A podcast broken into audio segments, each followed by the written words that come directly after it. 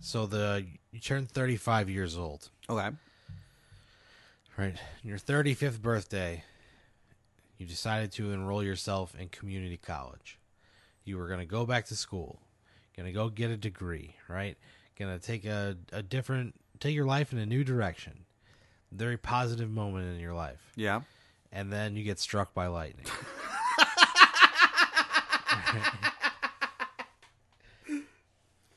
Okay. That sucks. yeah, you get struck by lightning. But when you come out of your coma, you're really fucking smart.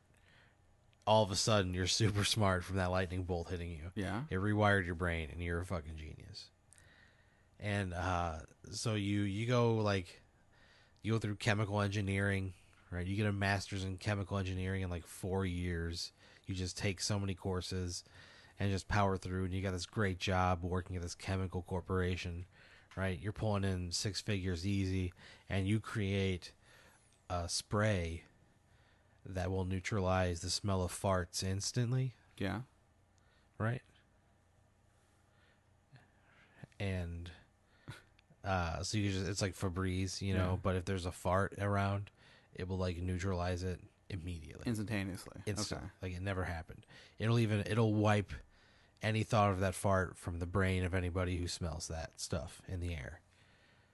They'll just if if they like if you were sitting here and I farted and you and this you sprayed it, none of us would realize that that happened, and our brain would just like forget that gap. It would just like put a gap there, and you wouldn't be able to remember like what just happened. So it it they so does it get rid of the smell or Yeah, does it not- immediately. but it, but it and there's like no record it ever happened. so I like delete time in their brain. Yeah, pretty much. It just like Oh, I don't know. Oh, that's fucking weird. But you don't really realize it. that that's what it is. Yeah, okay. but it's it's definitely Fair it's enough. definitely deleting that part of your brain. Right? And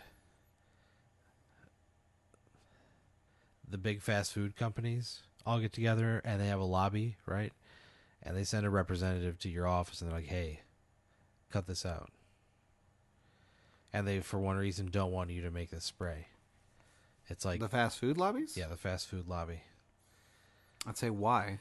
and they go, "Don't worry about it." They're very threatening physically. No, I wouldn't. there- I would absolutely not take that shit from them. I'd say, Yeah. If I was that rich at that point, Yeah, I'd say, fuck you. Like, who are you?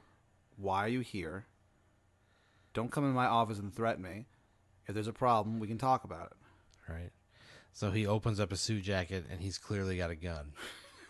he's got a pistol in his suit coat, Yeah. right? And he just kind of looks at it. He looks at you, and he goes, "Don't make it." How do they get that? Do we have like a a metal detector in this building?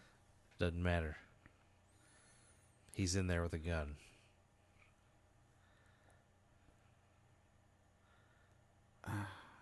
I guess I'd tell him, fine, I won't. I'd say whatever I'd have to take, say, to get him out of there.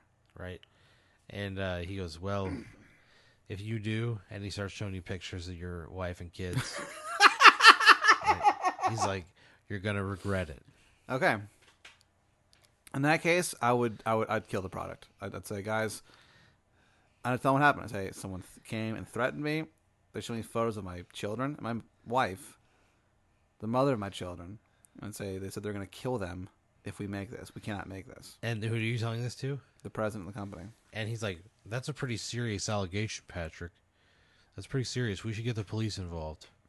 I just, I'd say no police, but we're not doing this. And and he's, I, he's I know a like- dangerous person when I see one man, and that, that guy seemed dangerous. And he says, "Patrick, we've got too much invested in this product to stop production right now." He's like, "Not having it. He's got to move forward. His company depends on it." Okay, then That's I how would, then revolutionary I that would, stuff is. Okay, then I would go to my house. Uh huh. I'm trying to think. I'm trying to think if I would try like escape with my family or just hire security. Well, as as you're driving to your house, you think you see somebody behind you, like you think somebody's like tailing you, right? Like you're Yeah. pretty sure you ca it's like a it's like a, a big white car, like an old cop cruiser from like the '80s, you know, Yeah. like a big long angular white car, right? You see it kind of tailing you for a while, and then you kind of turn back and like you're your nice subdivision, you know, and when you pull into your driveway, you see it just drive past real slow.